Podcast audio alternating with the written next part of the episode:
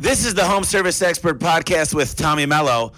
Let's talk about bringing in some more money for your home service business. Welcome to the Home Service Expert, where each week Tommy chats with world class entrepreneurs and experts in various fields like marketing, sales, hiring, and leadership to find out what's really behind their success in business. Now, your host, the Home Service Millionaire, Tommy Mello.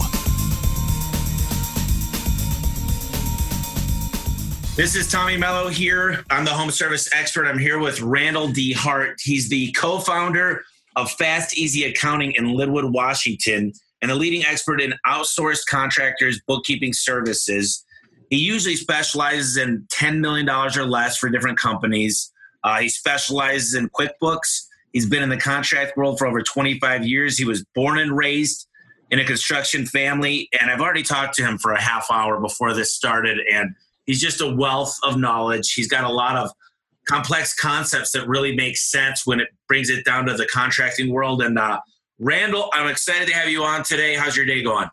Tommy, it's great to be here. I really appreciate it. And I'll tell you what, my day is going so well. If I was any better, I'd be twins. That's amazing. I love that uh, little anecdote. So, you know, you've been in the plumbing industry, you've done a lot of things. You have your own podcast called the Contractor Success Map. Tell me a little bit about your father got started in the business. He's a contractor. Tell me a little bit about that and kind of where you've been and where you're going here with what you're specializing in. Sure. Let me see if I can I'll try to keep this condensed as much as I can. My stepfather, I actually was born in Oklahoma and we moved up here in 1965 in, in the Seattle area. I married a guy who is just a, a really neat fellow. He's my stepfather, and he had a a landscape and gardening business, which he started in 1949, and he retired in 1999, 50 years later. Now it's kind of a funny situation there, Tommy, because I didn't know this growing up, but step parents are supposed to be terrible people. My stepfather was the greatest guy on earth. He was just a real sweetheart. The thing was that having grown up in that environment, I got a different view of contractors. He had a lot of friends who were contractors, and they were just wonderful, wonderful people. The fact is, I'll put this very gently, is uh, I always had food to eat, clothes to wear, and a place to live. But we were what would be, I guess you would refer to it as the lower middle income, because it's just what his perception was. Perception is reality. And I, I enjoyed the construction, and I got to develop what I called the four different kinds of contractors there was a dog and pickup truck. And that's someone who literally had a dog. He had a cocker spaniel and a pickup truck.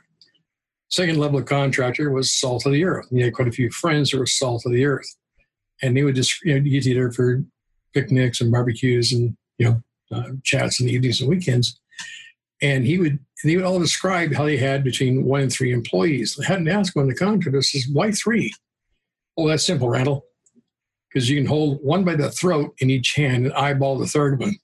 And I thought, well, okay. And I, I got to look at my stepfather, and that's exactly what he did. Okay. Then over the course of time, I got to understand that there was something called a professional contractor. They had between four and 20 employees. A little different uh, thinking pattern. And then the fourth level contractors are enterprises, 20 people plus up. Now, what took place was I, I really love my stepfather. He's a great guy. He's passed on, but he was just fantastic. I got out of uh, high school and I met my high school sweetheart in junior year and got married uh, when we were 18, just celebrated 45 years. She's the greatest person on earth, my uh, God's gift to me. Anyway, I left high school, went to college, got my degree in accounting, university actually, had a lot of fun, and spent a very short time in an accounting office to you know, become an accountant and you know, sit for the CPA exam, so on and so forth. And an interesting thing took place. I see that the universe has a sense of humor, and there was a, there was a couple of people that would come in who were obviously contractors. They were big, burly men, a little rough around the edges, and I'm I'm six foot two seventy five, so I'm in pretty good shape myself. But at the time, I was maybe six foot and two twenty five. Any event, these guys were a little rough around the edges, and the other accountants would kind of cringe and I thought, oh, what the heck? So this one, I never forget this one particular plumbing contractor. He comes in with a Cadillac with buttons of the gunnels, And he said, I need one of you blankety blanks. Every third word was was a bad word. It didn't bother me. I'm, I'm accustomed to that. To, you know, take care of my bookkeeping and, and process payroll. And I said, I can take care of that. So I took care of it and I processed payroll. We had a lot of fun. Well, later a guy comes in. This is kind of funny. Guy comes in with a brand new pickup truck. I mean, it was gorgeous. And I couldn't afford that. And he was a home builder. And he needed some help with his accounting. So I did the accounting. He came back, picked up the reports later. This is all by hand, you know, pen and pencil years ago in the 70s. And he comes back, looks at reports, and he is just madder than heck. And he, uh, picture this I'm like 25 in really good shape, and he's probably in his 50s. He's a builder. And I got a little upset with him. He got a little upset with me. He said, You know, listen, punk, blah, blah, this. And if you were man enough, I'd take you out behind the, the, the, the building here. It was a you know small town, and behind the building was a parking lot. And I said, "Oh man, I would like to do that. I'd really hate to hurt you." Now, now, Tommy, this is the 1970s. You would never in a million years do this today. We went out behind the, the, the building, and we kind of had a few, uh, we threw a few punches. And I can tell you, I beat the crap out of that guy. I, I banged on his fist with my face until it was bloody. and then I turned around and I thumped the bottom of his number 12 shoe with my chest a number of times. then, because he just didn't seem to listen, so I pummeled his elbow with my, my stomach eight or nine times. And then I absolutely beat the crap out of the back of his hand with my left and right cheek and got all done. Go back in the office, and I said, "How is it that you are pretty good at street fighting?" And you know, I've been around the block. A wonderful thing. He said, "Listen, son, son, right? I'm not his dad. He's not my dad. Listen, son, old age and treachery will overcome youth and skill." I never forgot that. I never again had any more difficulty with anybody. He had something prophetic. I mean, the universe has a sense of humor. He said, Randal, you've got to understand there's two types of accounting. I don't understand it. But he said there's regular accounting and there's construction accounting. He said, I'm a home builder. So I deal with what's called WIP, work in process.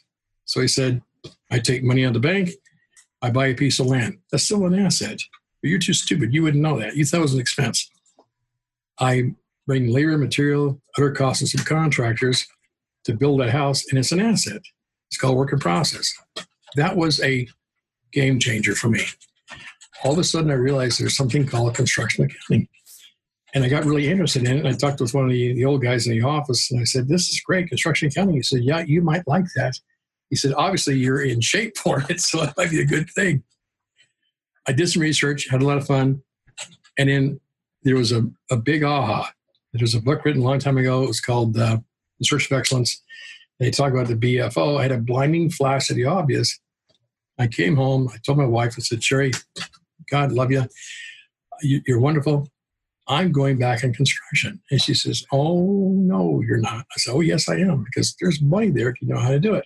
So I became a plumbing contractor. I became a journeyman plumber and a plumbing contractor. And Sherry and I started several small businesses, you know, remodel and handyman and everything. So we started a business, we build it up, and we'd sell it.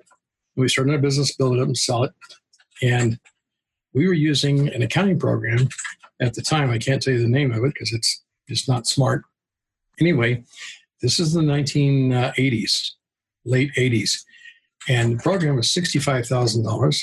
Base price was a DOS program. You paid 500 a month to get the key to keep it unlocked month over month. And in 1991, a program came out called QuickBooks. Oddly enough, it was like 100 bucks. That was a joke. I went ahead and bought a copy of it and gave it a try. And I ran dual books on two different workstations.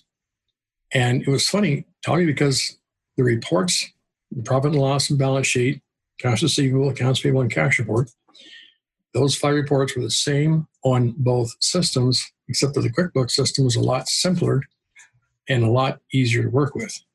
And we switched over.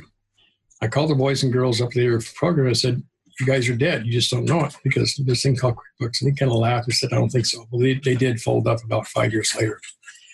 Any event, so we used QuickBooks since it first came out. Now, a funny thing happened because we had friendly competitors that had a lot of fun, and they would ask us if we could help them with the bookkeeping because it was kind of a chore. I said, Yeah, I've got somebody in the office, so we can help you out. We'll do it for a few bucks. We're friendly competitors. I'm not going to take any business. And then we started actually doing some bookkeeping for contractors about 1992, 93, getting into pretty heavy 94. And just a few contractors here and there. And then we actually opened a business, which is now Fast Easy Accounting. And as it turned out, in about in the year 2000 exactly, we sold our last business. It was a small plumbing mechanical. You had 27 employees and seven trucks. But here's the key we sold the business. And when you sell a business, Tommy, you know this more than anybody else. Nobody wants your friggin' equipment. They don't care about your, your trucks. The, the business name may have some some value. What they're buying is an income stream. And we had a bunch of what's called service contracts. So we had service contracts with a lot of restaurants in Snohomish County and some in King County that we would send a crew in every so often to go in and clean the drains, fix the faucets on a service contract arrangement. And so when we had slow times, I could send a crew out to do drain cleaning and, and maintenance work. We also had service contracts for residential and some apartment complexes and condos. So that's what we actually sold was that renewable income coming in. So in 2000, we bought the motor home, you know, the RV, and we toured the country. Sure, and I did, had a lot of fun. And we had a few contractors who were doing some book work for, and I had a person in a little office. Life was good we came back, and about six months later, Sherry said, I love you, honey. You're wonderful. You're fantastic, but please get the hell out of the house. You drive me crazy. And so I got more involved in, in the business. And in about 2004, we decided that we love contractors. Now, I have a ton of Randallisms. I call them Randallisms. And one of my Randallisms is that the four types of contractors described earlier the dog and pickup truck, salt of the Euro professional enterprise and the interrentalism, I mean, this is an opinion, Tommy, not a fact, strictly an opinion, okay? Got it.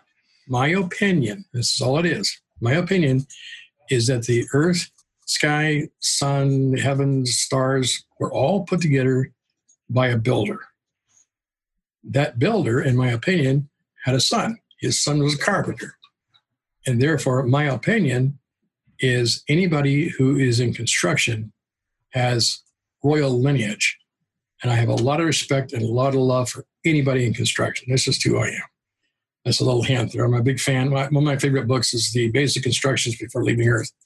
So, as it turned out, I discovered I love contractors. In 2004, we went through and we farmed out anybody who wasn't a contractor. I said, you need to, you know, go someplace else. And I, we found our places for their homes. And so since 2004, we have just focused on contractors. And my favorite contractors, bless their hearts, the brand new startup. I get a big kick out of new startup people. They're great. Okay. They've got lots of great ideas. They got lots of vim, vigor, and vitality. And I think it was there's an author, um, remember his name off the top of the head. He wrote several books and he talked about entrepreneurial seizure. So, in any event, we work with a lot of startup contractors. We work with a lot of trade contractors, general contractors, handyman, home builders, uh, land developers, and we really focus on startup to $10 million. And we use a program called QuickBooks. A lot of people are familiar with that. There's two flavors of QuickBooks. There's a QuickBooks desktop, which is great for construction, has all the whistles and bells you need to get all your reports, KPIs, work in process, retention, that sort of thing. There's another piece of QuickBooks it's called QuickBooks Online, which I think QuickBooks Online is great if you have a lemonade stand. It's garbage. This is an opinion. It's just not worthwhile if you have a large business doing anything over 100000 a year in construction. It just doesn't work.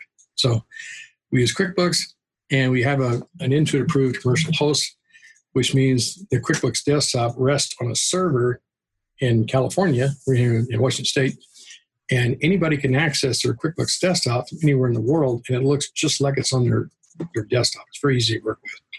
So we use QuickBooks. We also use a program called Xero, which is X E R O. We just started using that about three months ago and got 40 clients on that right now.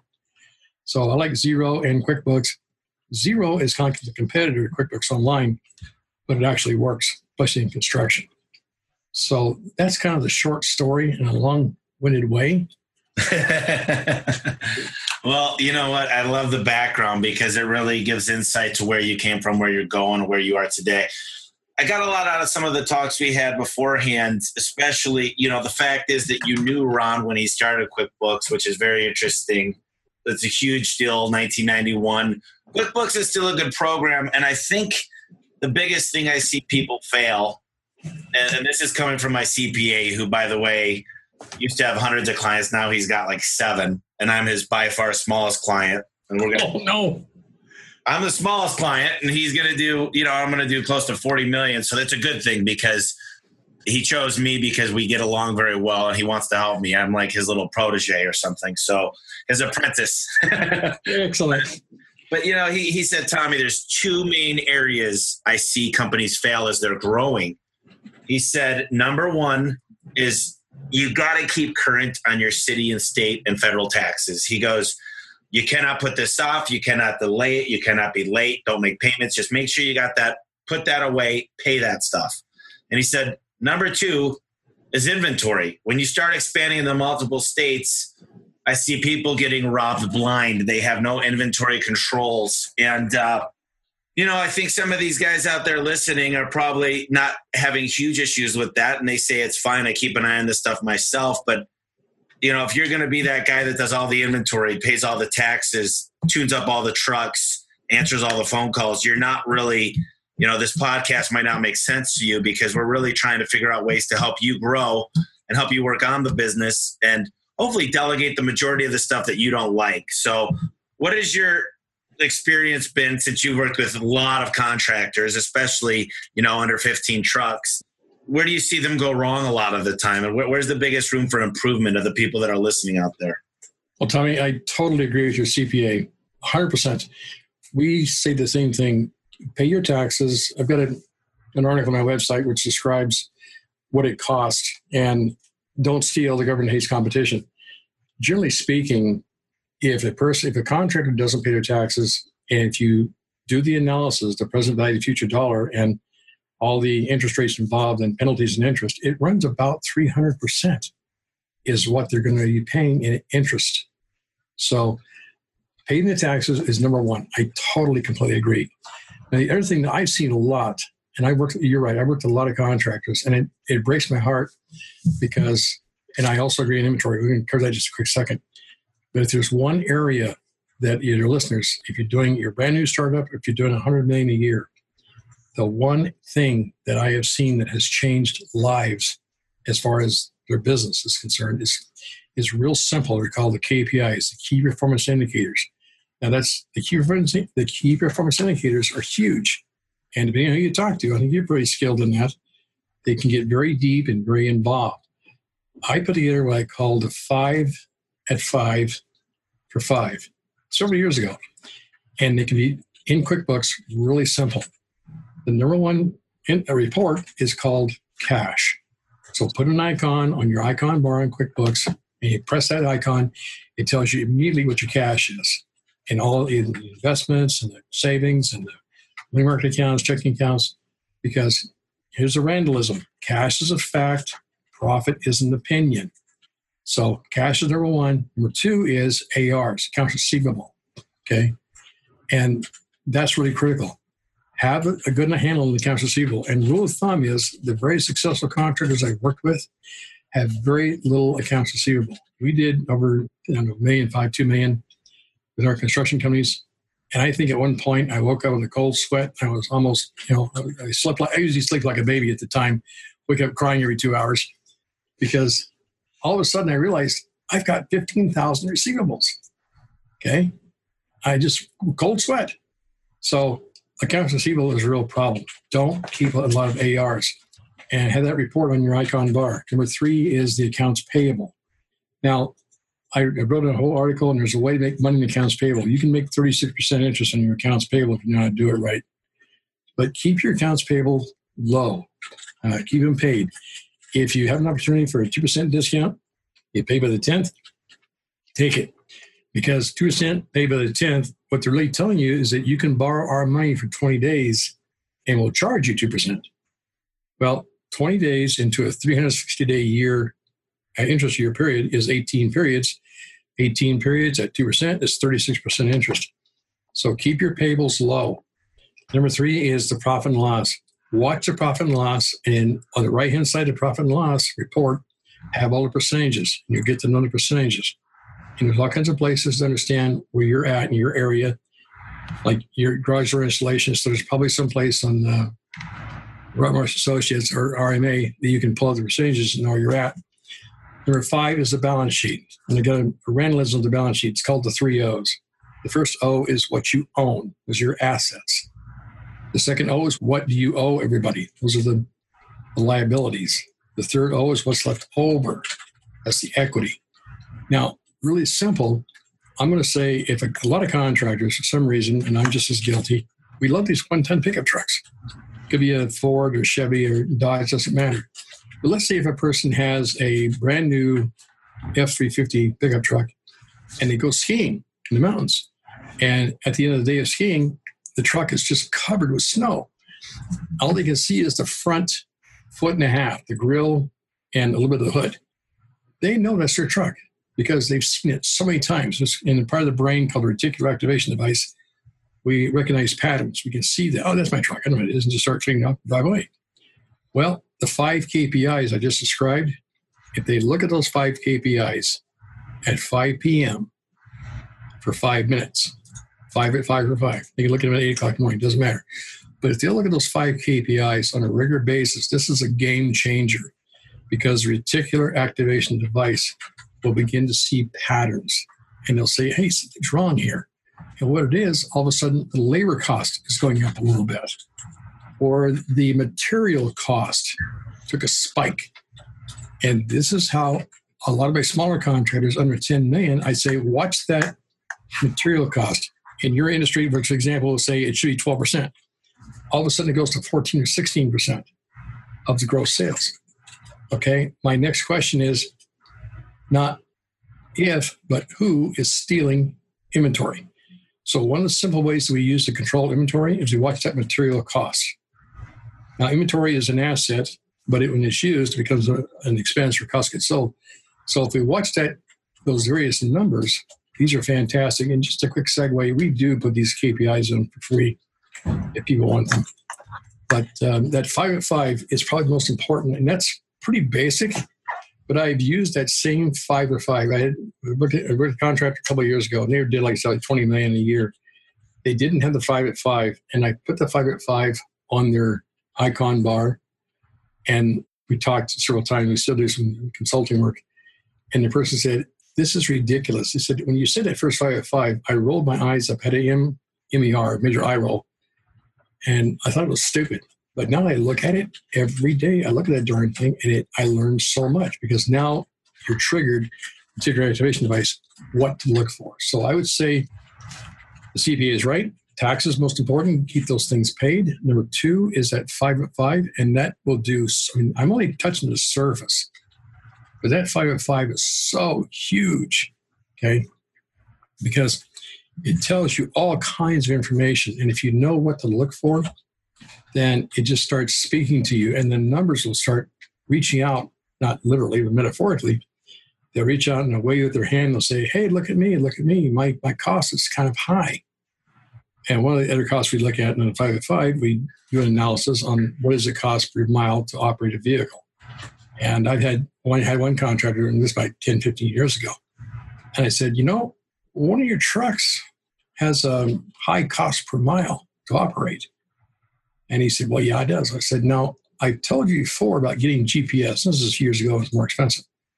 He said, Yeah, I can't afford it. I said, You can't afford not to. Okay, fine. Randal, shut up. I'll put the GPS on. What's the GPS on? Called me up a few days later on the weekend and says, Hey, I'm in Seattle. Guess my truck is? I said, um, Portland? He said, No, it's Spokane. I said, Oh my gosh. Now, how did you know that? Because he was looking at the KPIs. And some guy had taken the truck and was going to Spokane like once or twice a month to visit his family or something and using the company rig. Um, so those numbers are very important. I think, Randal, the hard part, and this is where I believe the consulting actually comes into play, is it sounds really nice to get all these things. It's just it's kind of like setting everything up in the perfect way because the setup is everything. And I just I talk to people all the time and the data is only as good as the people entering the data and the accuracy of the data. So you can look what I've learned is that people can make you see any number you want to see. The only number they can't make you see, and trust me, accountants, I know accountants that could hide a, a needle in a haystack. So they can mm-hmm. say, yeah, there's a bunch of checks out there right now, or there's not a lot of checks out there. So you got more cash to the bank. So I think it's easier said than done, but to get to that process, now I have a whole different amount of KPIs that have to do with call booking rate, average time on job, average ticket, the average cost of goods sold per ticket. You know, there's so many more that I look at that are different, but they go all up to your stuff, which is really what you should be focused on. And then if you got a problem, dive into mine. But you know, that's the hard part. I think is getting the data that you can rely on. You know, that is so true. Oh, you are so right. And it's it's funny because that brings me to the next point. Is like I said, I started using QuickBooks in 1991, and I love QuickBooks. In about 93, I, I told Sherry, my wife, was, you know what, I'm going to take the afternoon off, uh, hold my calls. I'm going to take the afternoon off because I don't like the way QuickBooks sets up their chart of accounts and their item lists, the entire setup. And I'm going to set up what I'm going to call a contractor template, and it's going to work because it's going to have all that setup stuff you're talking about. Well, that started in 1993. This is now 2018, and I get an, an intern in every so often, and we are still updating that template. We now have a template designed for handyman, for trade contractors, builders, developers, you name it. And you're right, because that template we use is set up in such a way that we can take any contractor, merge our template into it, and it gives them a whole new perspective. Now, our template is based on construction accounting, and even more importantly, for those who understand it, it also follows the rules of what's called GAAP. And GAAP is accepted of the accounting principles. Yep, yep. A big, white building in New York City that we all um, salute at noon.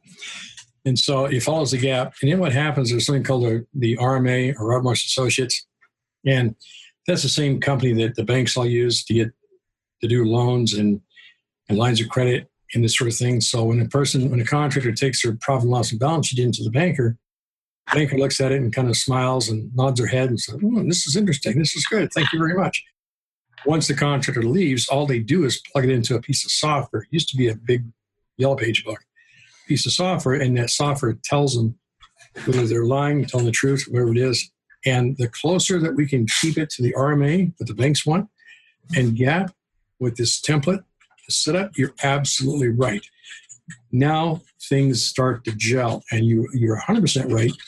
And I encourage this all contractors, and again, under 10 million, especially under 5 million, for goodness sakes, outsource the daily data entry, bookkeeping, accounting, payroll to people like us or somebody else. It doesn't matter because we do this all the time. And this is the reason we don't do anything more than 10 million because when, when it kind of gets to like that 10 million mark or getting close, I encourage them, let's go find somebody who can do it all in house and we can train them or you can get training elsewhere. Beyond 10 million, get it all in house. Under 5 million for sure, outsource it and get it set up correctly and get the data in correctly. And I hear this frequently gee, I can't afford to. On the other hand, we've had a lot of contractors who've done it. And three years later, they say, my gosh, I'm, I'm making, I had one guy, this is kind of funny. The guy who was uh, had a service repair business for like 30 years. And he had one truck and he didn't make any money to speak of. He worked with us for about three or four years, consulting. He took over his bookkeeping and set it all up, so he described. And then one day he comes in, he is madder than hops. I mean, he's ready for a fist fight. He's making a C street. I said, What's the problem, Mr. X? He said, You SOB. Do you know that I paid more money in income tax last year than I made before I ever came to talk to you? I said, You need to speak up. I can't hear you over the purr of your Escalade. yeah. I said, And by the way, how was your last vacation in Hawaii? Uh, yeah. Long story short, he kind of settled down. Anyway, he sold his business because he had a lot of service contracts. He sold his business and bought, this is before the big increase in pricing.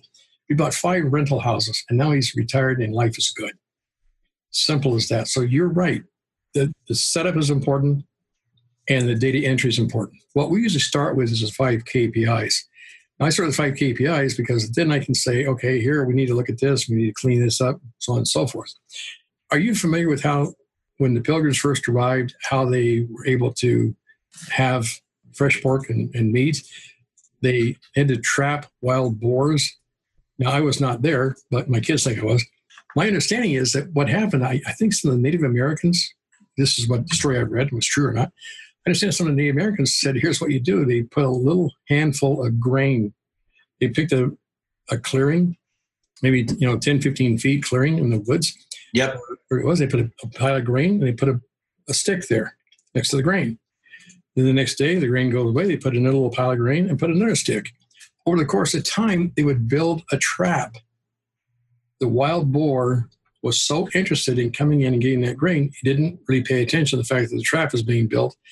And the very last time they pulled the lever, the trap fell, the pig was captured, and then they come back later and, and fine, you got you know, a fresh pig. So what I do, the five KPIs, is that wild boar, if we put our finger on the back of our skull and we feel a little bump there about the size of an almond, that's called the amygdala. And the amygdala is also known as the lizard brain. And everything that comes into our five senses goes to the amygdala. And the amygdala has one function, one function only. It's called fight or flight. I have some information coming in. There's someone coming, walking toward me on the sidewalk. Is that person friendly or unfriendly? Should I go into a fight mode or a flight mode? It happens, everything happens instantaneously. And so that wild boar is fight or flight. So you're right. There's a lot more to the KPIs and there's a lot more to set up this sort of thing. So what I do is I take that little that pig and I give it a little bit of grain and I say, hey, let's look at these five KPIs. And then later on, hey, you know what would be interesting? Let's take a peek at the inventory question. There's all kinds of ways to track your inventory. And let's take a look at other things. And I just keep building it until after a while I have trapped the amygdala. And the amygdala now lets information go to the seat of judgment and people can make intelligent decisions. And that's when they all of a sudden realize, oh my gosh, I'm, I'm making money. Life is great. I love that concept. I think there's a lot to be said here when you could identify the data and it's correct and it's just it's like anything else. What do you do when you work out? You measure your arms your legs your body fat you get on the scale and you look at how your body changes over time. So all mm-hmm. very very important things. What i'd like to do too is uh, possibly get some of these resources on the page on the home service expert that your podcast is going to be on because I think as much as they could get about you and then maybe have a little form that goes to you if, if they want to get some of your advice. And I'm going to go into a lot more of how they're going to get more of you later here at the end of this. But one of the things I was going to ask you too is we talked about the universal common. Oh, real quick, I had one more thing.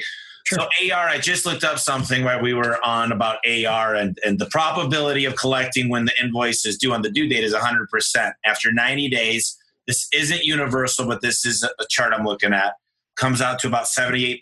After six months, it's roughly around uh, uh, 60%. And then it goes after 12 months, roughly between 40%. And then after 24 months, you're, you're right around 20%. So I, I believe collecting the money and that's why banks love my business because we collect on the day of service most of the time unless it's a home warranty company we always get that so ar is a huge thing um, but i want to dive into the universal common denominator of what we talked about before we jumped on the podcast because i think it's important that people understand you say it's easy to get from one to three and three to ten but personally most people struggle to get to that point to where they say, I'm going to trust somebody other than me, other than my wife and kids and family. You know what I mean? Mm-hmm. Mm-hmm.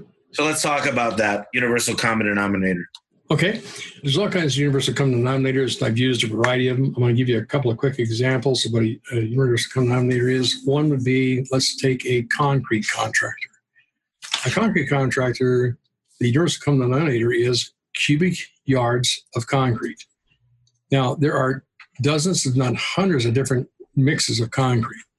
And I've been through this process with a lot of concrete contractors, and I finally get to understand if we just take cubic yards and say, how many cubic yards of concrete are you able to produce with one man hour?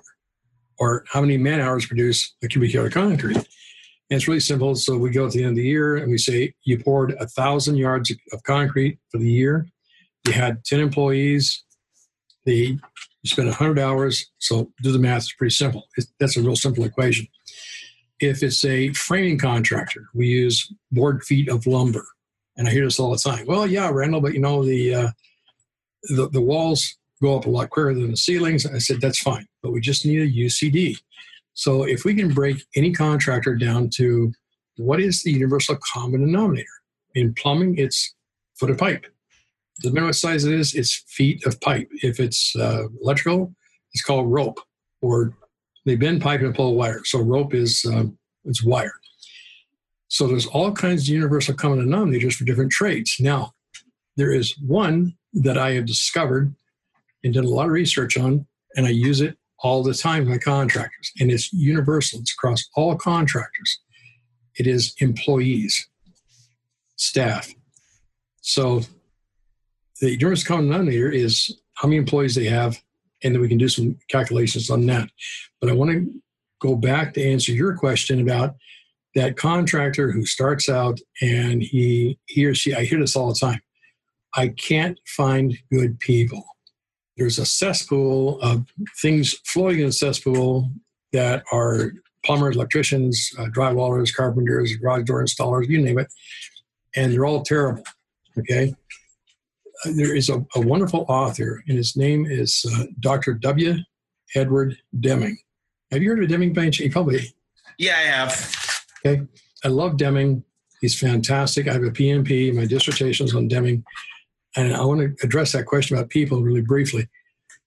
There is a country in this world that if that country were compressed and all land mass were just, you know, you just took it in your hand, just compress it into one little square or rectangle, like on a globe, that country would fit inside the borders of the state of Montana.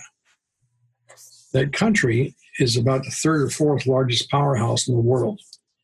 That country was almost bombed into the Stone Age in World War II. It's Japan. We dropped two nukes on that country. Japan, before the nukes were dropped, they were pretty arrogant. They knew everything about everything. Once they had the nukes dropped on them, they were bombed in the Stone Age. They had nothing to lose. And so the U.S. sent some people to help rebuild Japan. And one of the problems they had was they, MacArthur couldn't make a call across Tokyo. So MacArthur got a hold of and brought Dr. Shewhart in, who's a communications expert. Shewhart came and took a look at it and said, You don't have a communications problem, you have a systems problem. And so they brought in Dr. W. Edward Deming.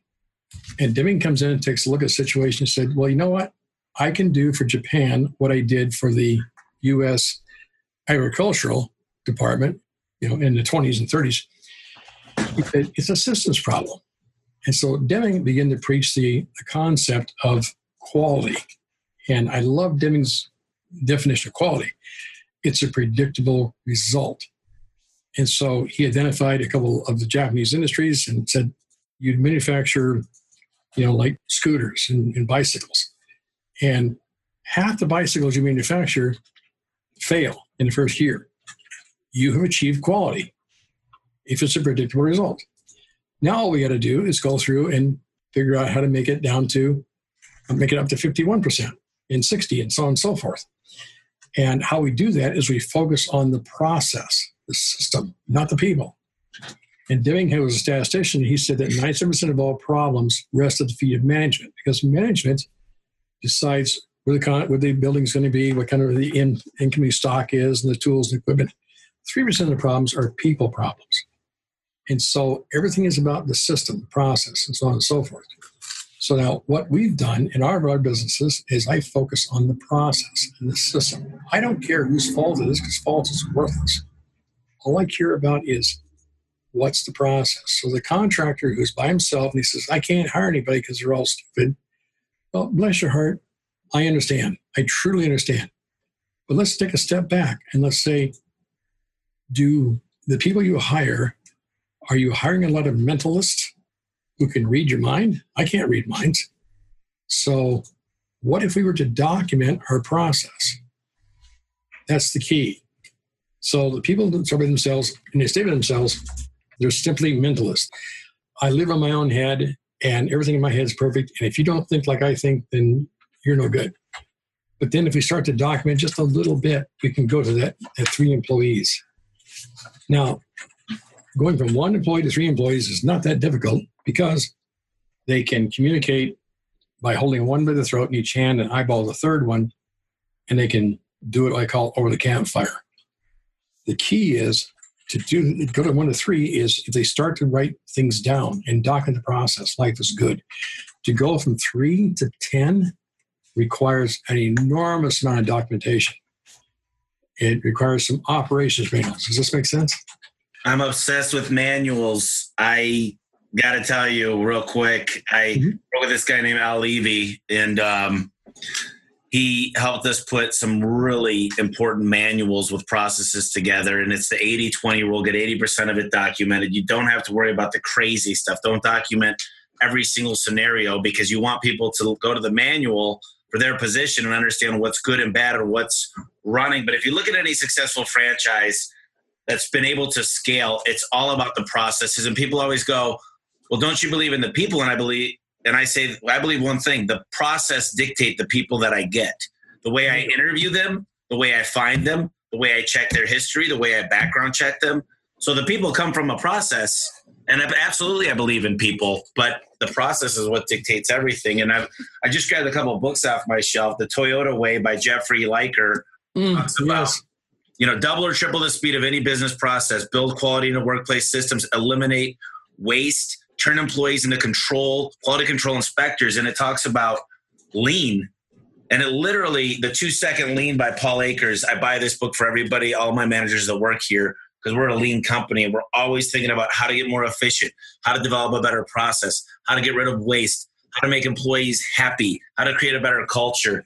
And it's all about Toyota and it's all about Japan. And it's funny that you brought up Dr. Deming because that actually is the root of all this stuff. So mm-hmm interesting stuff. You brought me back to the basics here. oh, that is so true. Well, now here's a. It, we should delve into the expansion and contraction isoquant, which we're starting going to right now. So the expansion and contraction isoquant is like a stair step. So let's visualize in our mind. You know, we have like a like ten stairs, and they're concrete stairs, and they go up ten stairs, and there's a platform or a plateau. Then that plateau goes for a period of time, and there's 10 steps to go down either side, back down to zero. Well, that first step in the expansion isoquant is I start a business. I'm a handyman. I'm I'm a plumber. I'm a contractor. I'm, a, I'm going to be a home builder, whatever I am. So that's the first step. They take that step and they become a contractor. The next expansion isoquant is they hired an employee and they get to three employees. Now, to do that, they have to have some type of process somewhere. It may be rudimentary, but it's something. Now, what a lot of contractors, I see this all the time, they say, Randal, I can't get beyond three. You know, four and five would be nice. I just can't because I can't find people. And that's, Tommy, that's where I say, let's take a peek. Show me your operations manual. Show me your checklist for installing concrete. Show me your checklist for installing a garage door. Show me a checklist for roughing in a two story, three bath, two bedroom, uh, four bedroom house for electrical. Well, we don't have one of those. Oh, no problem. Let's put one together. And that's painful. But if they'll put it together, they can go from three to 10 fairly easily. Now, there's a, another randalism I use. This is very important if people listening to this. The people that got you where you are today are not necessarily the people who are going to take you to where you're going tomorrow. Very, very important. I hate to say it, but I agree. I mean, there's certain players that work for me that can, but what's very difficult is you've got what the people that wear a lot of hats and they're good at it and they like it and they're firemen and they're good firemen and they're good mm-hmm. at problem solving. But then you get the next caliber of, of a manager that says, I'm not going to take care of everything. I'm going to follow the manual. I'm going to adhere by the manual. I'm going to use steps of delegation and steps of corrective action if it's not followed.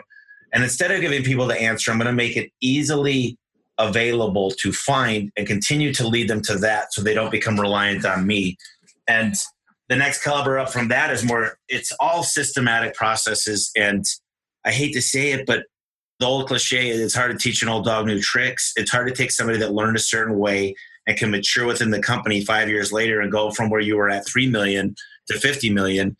And, and then they go well it doesn't really it's not what it what happened to what it used to be Right. and I'm like, look, it's changed. It's evolutionized. It's different. This is a new millennium. We, we communicate differently. Everything's different. You're right. We got to roll with the punches. If you embrace, so I think a lot of that too, Randal is is teaching the people early on that you better embrace change, or you're not mm-hmm. going to have a position here within the next year. Oh, oh, Tommy, you're so right. You are so right. And, and one of the things that we do, I love Amazon. Just you know, big fan of Amazon. And so every so often, you know, there's a good book that comes out on Amazon, like The Gift, Good to Great, you know, all, all kinds of books, and Who Moved My Cheese. So, the Home Service Millionaire will be Home Service Millionaire, yes. In three months. That's my book. there you go. I love it. The Home Service Millionaire in three months. I love it. That'd be a great book too. So what we do, and what I recommend my clients, I say readers are leaders. Okay.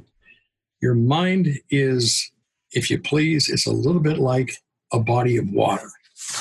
If you don't put fresh water in, it becomes a swamp.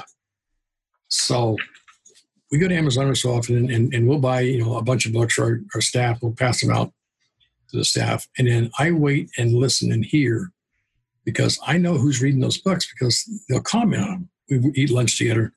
We provide lunch. We pay for people to eat lunch and so on and so forth. And it's a working lunch. We each have different things we're at and what our afternoon schedules is and what issues are involved. And when someone brings up, hey, you know, I was just reading in the Home Service Millionaire in three months, and Tommy said, fill in the blank, I know I've got a leader. So this is one of the keys that I, I tell my clients as well. Your staff will not necessarily buy a book, but go ahead and spend the 10 bucks a piece and buy a book, pass it out, and then wait to see who comments on the book because those are the people who are going to take you to that next level. But it's you're right. It's really important because going from three to ten is a little tough. But when you go from ten to like fifteen, if you have a bookkeeper, fire them because the bookkeeper will be overwhelmed. They don't understand what's going to take place with the additional transactions involved. And they get a little concerned, and the accounting is out of control, and they don't know what to do. So again, 50 to 100, same thing. If either got to grow your C level your corporate level, or you need to replace them. And that is the, the area I call that the death valley between 10 and 50, mm-hmm. because a lot of contractors, God bless them, I love them, they're fantastic. A lot of contractors will not change people. And I, I have a randalism you can't change people, you change people.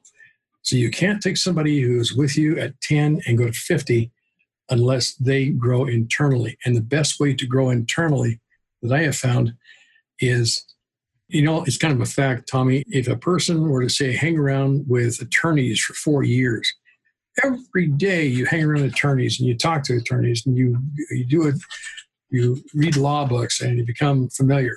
It's called law school. Become a lawyer. Same thing for a dentist or a doctor. Okay. So I tell my clients, I say, where are you at today? Because this is very personal. And you can, people listen to this podcast and do it internally. I wouldn't share it in your friends. Make a list of the six people you spend the most time with. Guesstimate what their annual income is and guesstimate what you think their net worth is. And let's say the six people that a person listens to this podcast, the six people I spend time with are making 100000 a year. That's 600000 And each one of those people have a net worth, a house, maybe some investments, and their net worth is 100,000 each.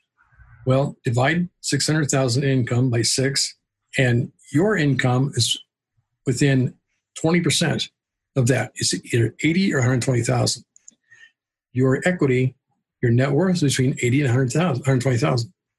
So the best way to increase your income and your thinking and your net worth is spend time with people who are very successful. I spend a lot of time with millionaires and billionaires, and I love them. And I have a lot of conversations with these people on a regular basis, and they're very giving of their time. And it sounds funny. Okay, we're in the high tech world, which is nothing wrong with that. I have a library in my house. Mm-hmm. And I've got over 5,000 books. I keep adding every so often. And yes, they are books. They are ink on paper. And they are books written about and by very successful people. And so when I read that book, I'm having a conversation with the, you know, the Ray Kroc story. I'm having a conversation with McDonald's. I'm having a conversation with Bill Gates' hard drive. I've never met Bill Gates, but Bill Gates and I have a conversation through his books. Does this make sense? Yeah, what I think a good easy way of looking at it is you don't need to go out and find a bunch of new friends although networking and hanging out with people that fly like eagles is a great thing and you don't mm-hmm. need to definitely give all your old friends up that you grew up with but by reading and spending 50% of your time reading whereas instead of going and drinking or maybe going on your bowling league take some time to read actually gets you to that level and if you add those people up and consider those part of where you're spending your time it's a great way to move up your income level and net worth and also probably your education and the way you talk to people and the way you interact with people absolutely and it's so funny because i've run across a lot I, I have actually had the opportunity to associate with people who are billionaires and millionaires one that comes to the top of the mind is, is a guy by the name of uh, jay abraham and he put together a marketing seminar i've done one in quite a while also what's his name uh, jay abraham okay He's from the 70s and 80s. He's a marketing guru. The guy's a billionaire. He's phenomenal. He's a little rough around the edges. There's also a guy, Dan Kennedy. I know Dan Kennedy. I've got all of his books. No BS about marketing or oh, marketing, yeah. all that. Now, what's interesting, um, um, you probably have too. I've been to uh, seminars for both those guys. They're very, very expensive. So I've, I've had the opportunity to be in the same room with these guys, and they are absolutely phenomenal. Hard as nails and Dan Kennedy, he's just very blunt, doesn't pull any punches. And Dan Kennedy is very strong. He says, look, if you don't read at least a book a month, then you don't belong here. Don't waste my time. And he said, if you're really smart, you read a book a week. And I try to do a book a week. I'm not that great at it. I think you read one or two books a week yourself. Yeah, I mean, I, I got to tell you, I download at least five books a week on mm-hmm. Audible, and I buy at least three books a week. But I don't. If I read the 80-20 rule in a chapter, I don't have to reread it. Like I talked to you about Parkinson's law. There's a mm-hmm. chapter on that, and if I read through a book, the first two chapters, and I'm like, this guy wrote a book to write a book, not to give out any good information. So I'd say about two thirds of the book I go all the way through. One third I get rid of right off the bat because I went through the first three chapters. Mm-hmm. And, uh, I'm very selective if I'm going to make it through. I'll, if I go through the first three chapters and I'm through it, I'm going through the whole book. And uh, I'm obsessed with reading. I, I got to tell you, it's something I pride myself in, and I try, especially when I'm on vacation. Is I can go through three books in a day. I mean, mm-hmm. not uncommon. So you're absolutely right that I, I just feel like it changes the whole paradigm of where you're at. And you know, the biggest thing I'd advise the listeners out there is if you read a book and you like a concept, don't go in and incorporate it in everybody else's life because the first thing they say is, "Great, what seminar did uh, Randal come from today, or what book did he read yesterday?" Or you know, that's a big yes. mistake that mm-hmm. happens, mm-hmm. and and uh, I think it's important to get it into a habit of your own life to where you can prove it out to yourself before you're going to go implement a bunch of new things. So I used to be that guy, and now I go home I implement it in my private life. I make sure it works in my work life. And then I say, I've been doing this for two months. You guys have been watching me do it. I'm ready to implement it into our system. Love it. Love it. You know, Randal, I got a couple quick questions for you. I'm going to take some of the stuff on here, put it on here that we've had before we we got started because I think there was some great stuff. One thing I want to just summarize is the Valley of Death is between 1 and 3, 3 and 10, 10 and 50, 50 and 100, and 100 and 500. So you're at 100. Right now I'm at 220. I mean, I'm on a race to get to 500 regardless. I think I could get there by the end of next year. Good. The fact is, manuals are getting more and more recitable. The people are understanding now that they, we weren't kidding when we implemented this stuff.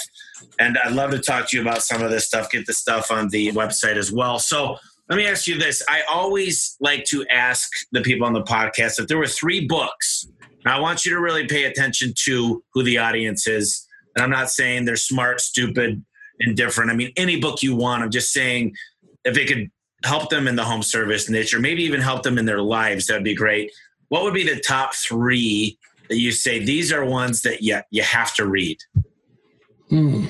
Well, that's a great question because there's a ton of them out there. Let me give that just a little bit of thought. You want to hear mine? Yes, please. Okay, so the E Myth Revisited is, of course, you know, the Gerber. That one is just a basic fundamental book that I think it has great story and it makes sense. It's about the lady who has the pie business and the, or the cake. And so that this is the fundamental, the E Myth. And then the next book is The Ultimate Sales Machine by Chet Holmes. Absolutely incredible. The 12 concepts he applies there. And then I always love to give people Profit First. Now that's mm-hmm. that I recently read that I highly recommend. And then one last book is, I, like I said, I give everybody is the Two Second Lean. It explains how to be lean within a company and the processes that you can develop. So those are ones that I just give everybody that comes and works for me, and I, I, I love them.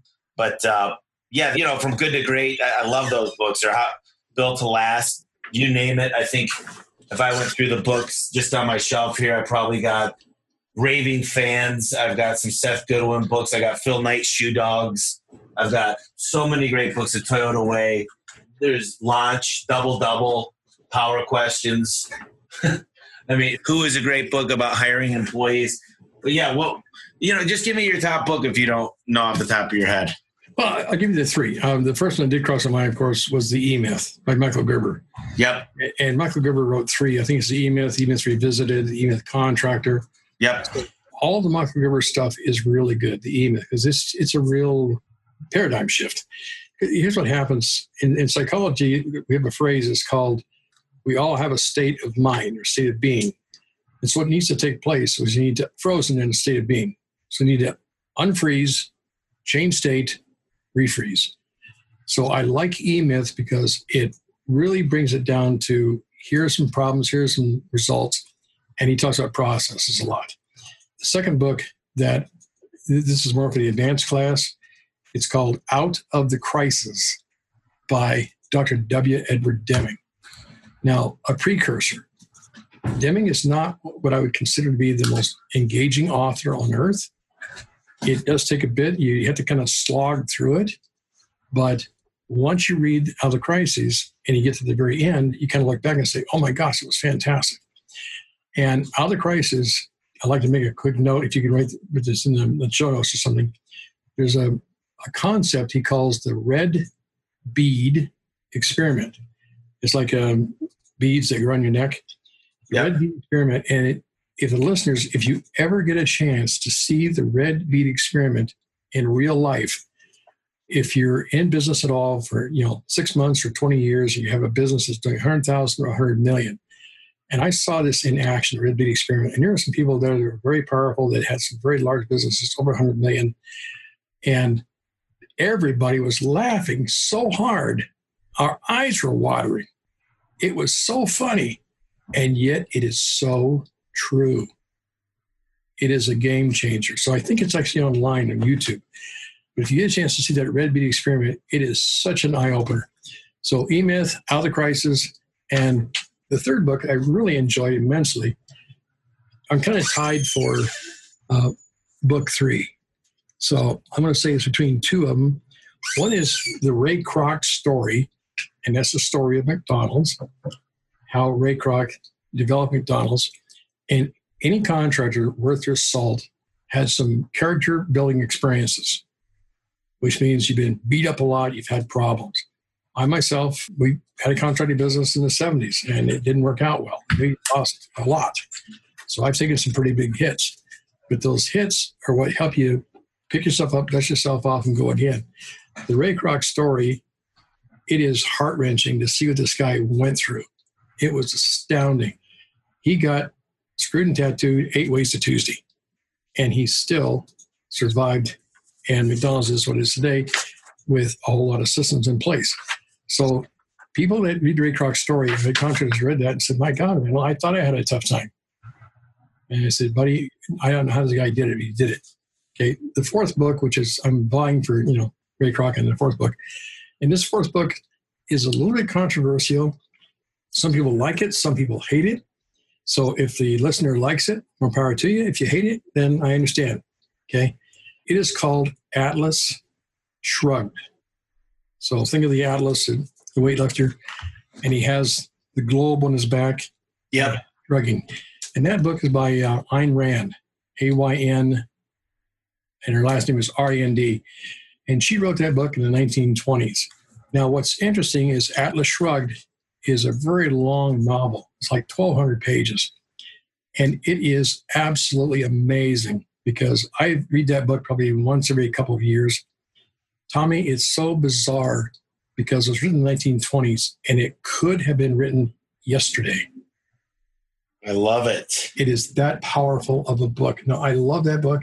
The thing with Atlas Shrugged is the listener. If you're an entrepreneur, if you're somewhat self reliant, as Emerson talks about, if you believe that you have the power to change yourself, you can't change anything else. You can't change what happens. You can't change what people do, but you have the power over your reactions to what takes place. Then you're going to love Anne Ayn Rand, Atlas Shrugged.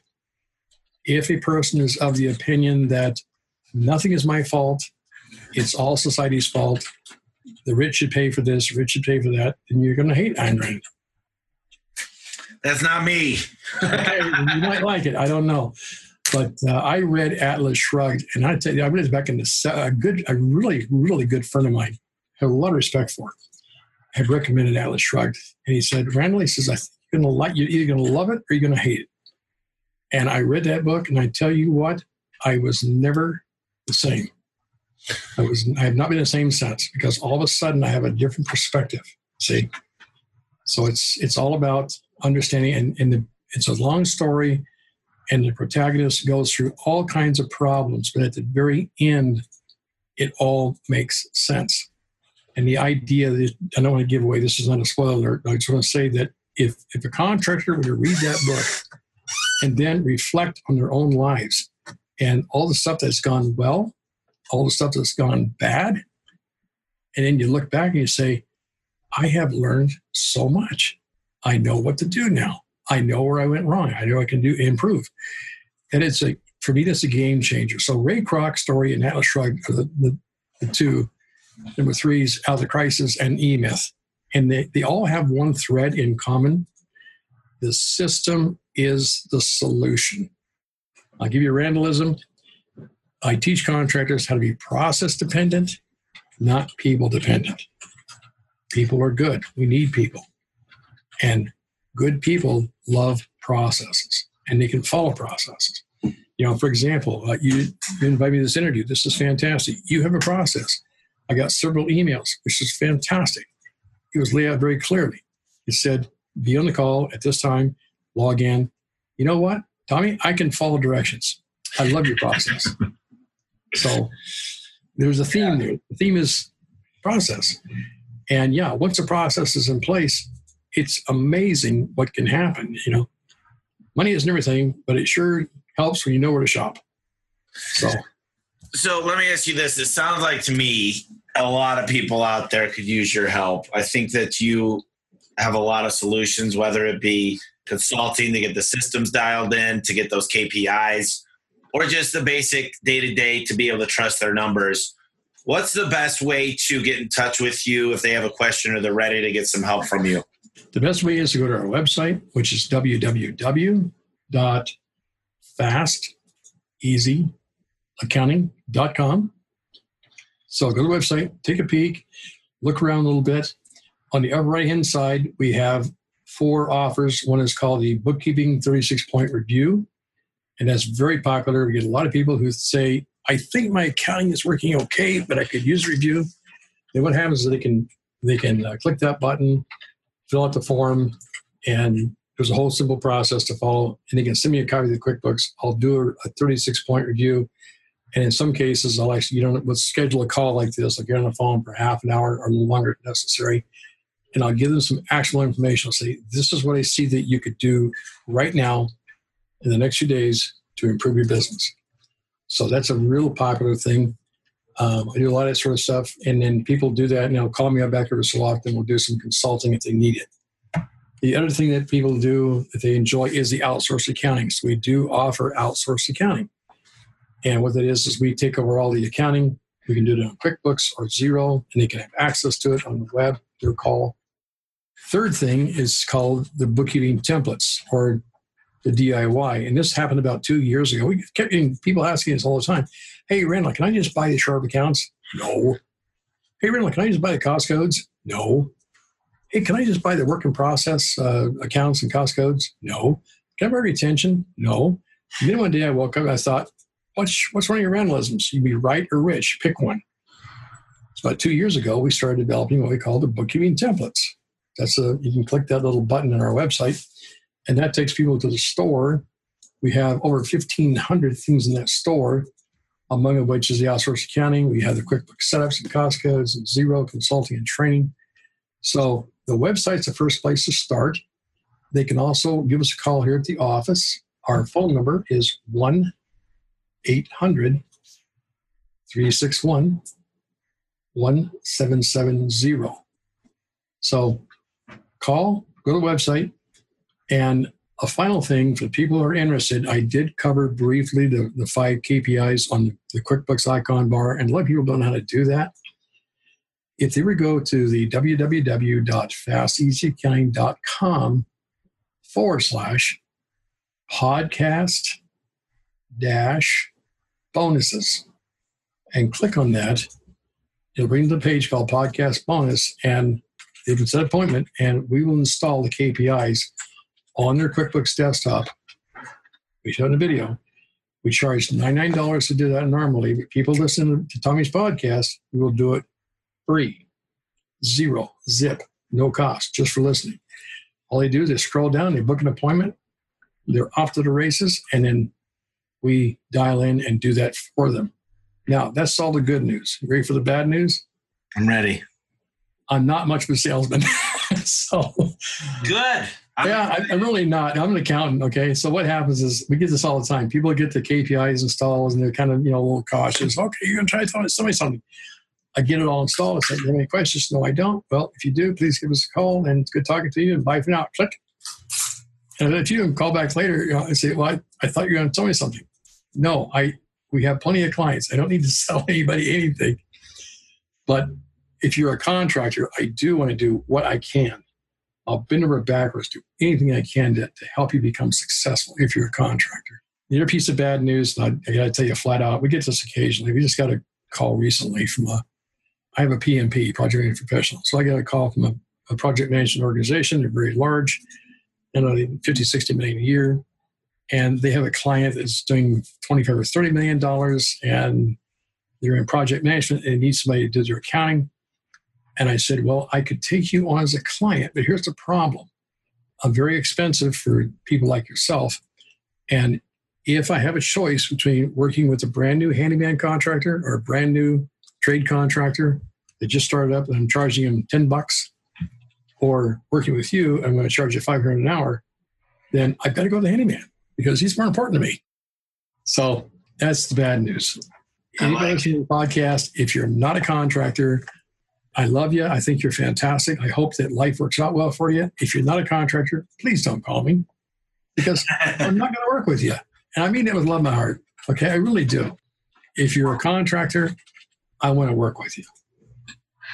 I love it. Well, listen, I got to tell you, Randal, I do a lot of these and I thoroughly enjoyed your company in general. I think just the way you talk, your stories, the knowledge in your head is just it's exciting to get a piece of it out. And what I like to do is follow up with you on some of this stuff. I'm going to check out everything on your store, possibly even work with you down the line because I think there's some interesting things that I I like to tell my guys. I don't come up with every sales process and design everything. What I do is I find the best guy and I interview my best guy on a daily basis. If a guy goes from a $200 door sales average or service call average to 900 i call him up and i'll ask him 25 questions. And i say what changed? What did you start telling yourself? What did you do when you drove there? How did you mentally prepare? Did you sleep more? Did you do this? And i just i gather this knowledge and it becomes i almost think i came up with it by the time i'm done with it because i've heard it from so many people and i've kind of just built my own stuff. So i think this is going to go a long way and i just wanted to say that you've been amazing I'll be following up with you. And if you guys want more, we're going to put a lot of the links and some of the things that he talked about on the website so you guys have access to it. And we'll also put a link to his webpage and his store on there. So, Randal, once again, it's been a pleasure. Uh, Randal's last name is Dehart, D E H A R T, and it's capital D and capital H. And that's the best way if you want to contact him through LinkedIn or something. But uh, is there anything else you wanted to add here at the end? I, the only thing I'd like to add at the end is if you're a contractor listening to this podcast, just know that you've got a lot of support. There are a lot of people that, that love you and support you, and we want we want the best for you. If you're a contractor, if you're not a contractor, uh, hope you're doing well too. If you're a contractor, just know that sometimes contractors they they feel alone. You know, it's like they're, cowboys and cowgirls. But just know you're not alone. There's a lot of people pulling for you. So sounds great. Well, thanks, Randal. I'll be in touch. I appreciate your time today. You're welcome, sir. Thanks, Tommy. Have a great day. You too. Bye for now. Hey guys, I really appreciate you tuning into the podcast. I wanted to let you know that my book is available right now on Amazon. It's called The Home Service Millionaire. That's homeservicemillionaire.com. Just go to the website, it'll show you exactly where and how to buy the book. I poured two years of knowledge into this book, and I had 12 contributors. Everybody from the COO at Home Advisor to the CEO of Valpak, and of course, Ara, the CEO of Service Titan. It tells you how to have the right mindset and become a millionaire and think like a millionaire. It goes into exactly how to turn on lead generation, have those phones ringing off the hook for the customers that you want to be calling, where you can make money and get great reviews. It also goes into simple things like how to attract A players. Listen, if you want a great apple pie, you need to buy good apples and you need to know where to buy those apples. And it also talks about simple things like knowing how to keep the score. You should have your financial check every week. You should know exactly what's coming in and out of your account. You should know when to cut advertising that's not working. And uh, more than anything, you should know how to cut employees that aren't making it for you. Listen, you might have a big heart, but this book is going to show you how to make decisions built on numbers. I hope you pick up the book, and I really appreciate everything. I hope you're having a great day. Tune in next week. Thank you.